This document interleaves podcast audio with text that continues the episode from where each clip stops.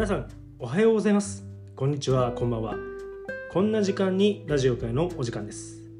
今回は今日は何の日？366日の感動物語のある5月9日のお話をさせていただきたいと思います。よろしくお願いいたします。1860年5月9日ピーターパンの生みの親サッカバリーが誕生。1860年5月9日スコットランドでジェームス・マシュー・バリーは生まれた。貧しいながらも優しい両親と6人の兄や姉に囲まれてすくすくと育ったバリー。しかし彼が6歳の時事件は起きた。14歳の誕生日を翌日に控えた兄デビッドがアイススケートの最中事故で亡くなったのだ。母親が大きなショックを受けたのは無理からぬことだった。バリーはどうにか母親を元気づけようといろいろな方法を試した。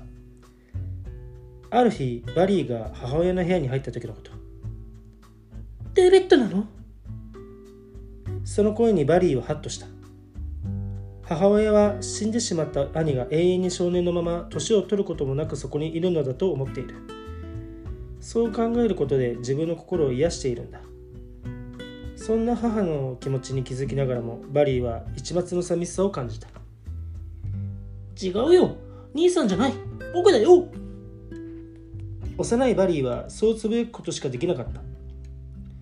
それから十数年後大学を卒業したバリーは新聞社で働きながら小さい頃からの夢である作家を目指していた。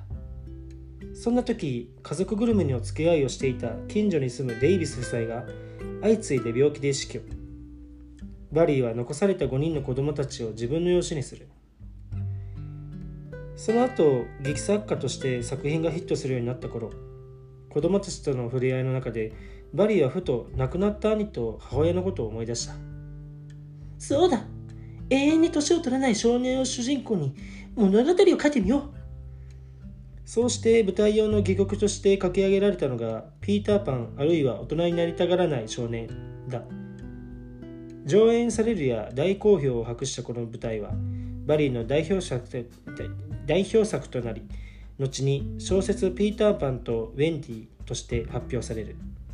そして世界中で出版されやがて映画やアニメにもなりたくさんの子供たちに愛される物語となったのである。今回は5月9日ピーターパンの生みの親作家バリーが誕生のお話をさせていただきました。明日5月10日はウィンストン・チャーチルがイギリスの首相に就任したお話をさせていただきたいと思います。ご視聴ありがとうございました。